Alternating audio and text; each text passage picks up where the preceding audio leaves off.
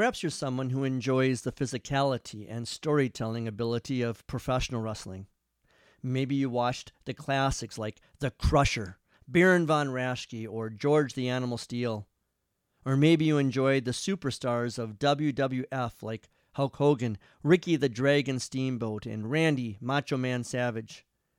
Pro wrestlers have great character names like Sting, The Rock, The Undertaker, and Stone Cold Steve Austin. They are creative characters, perfect for television. In this week's Old Testament lesson, Jacob wrestled with God all evening. In the beginning of his life, Jacob was quite the character. His pro wrestling name would have been the Heel Grabber. But after his wrestling match with God was over, the Lord changed Jacob's name to Israel because he fought with God and won. Moses records the event for us. Jacob was left alone, and he wrestled with a man there until daybreak. When the man saw that he could not defeat him, he touched the socket of his thigh, and the socket of Jacob's thigh was dislocated as he wrestled. The man said, Let me go, it's daybreak. Jacob said, I will not let you go unless you bless me. Then he said to him, What is your name? He said, Jacob. Then he said, Your name will no longer be Jacob, but Israel, because you have fought with God and with men, and you have won. God wants us to wrestle with Him, to wrestle with Him in prayer. God wants you to be His professional wrestlers, wrestling like Jacob at Jabbok. Our hymn of the day speaks about wrestling with God in prayer. Verse 1 When in the hour of utmost need we know not where to look for aid, when days and nights of anxious thought no help or counsel yet have brought. We often find ourselves in an hour of utmost need. We don't know where to turn. Our days and nights are filled with anxious thoughts. We can't find aid or help, comfort or counsel anywhere else. We could approach God in prayer, but most of us struggle with prayer. We forget to pray. And when we remember, we hurry through our woefully short prayers with hollow words. We give God a shopping list of things we want Him to do for us instead of praying for His name to be hallowed, His kingdom to come, and His will to be done. Instead, God wants us to struggle in prayer. Verse 2 Then is our comfort this alone, that we may meet before your throne. To you, O faithful God, we cry for rescue in our misery.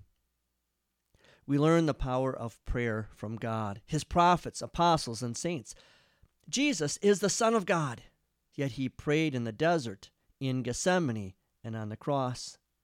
We seek God's face like Moses. We are bold like Abraham and wrestle with God like Jacob.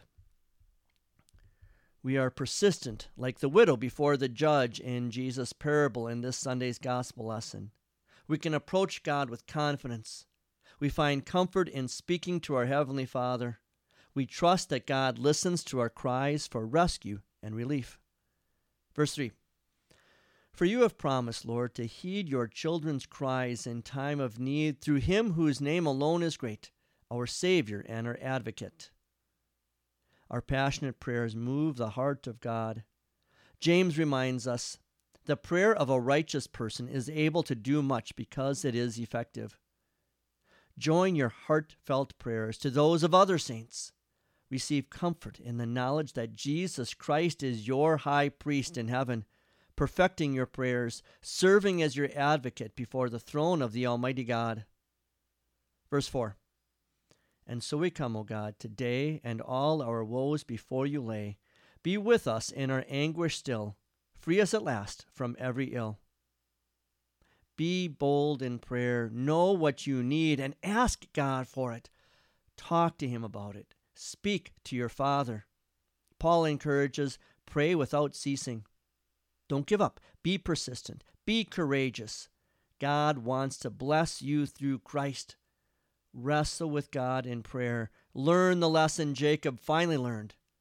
Quit your own cunning and make use of God's almighty power. Cling to God's promises. Win God's blessing. Verse 5 So that with all our hearts we may to you our glad thanksgiving pay, then walk obedient to your word, and now and ever praise you, Lord. Satan trembles when God's saints pray. Paul reminds us the weapons we fight with are not the weapons of the world. On the contrary, they have divine power to demolish strongholds. When God's faithful saints pray, miracle children are born, raging waters are parted, angels attack, lives are spared, and heaven is opened.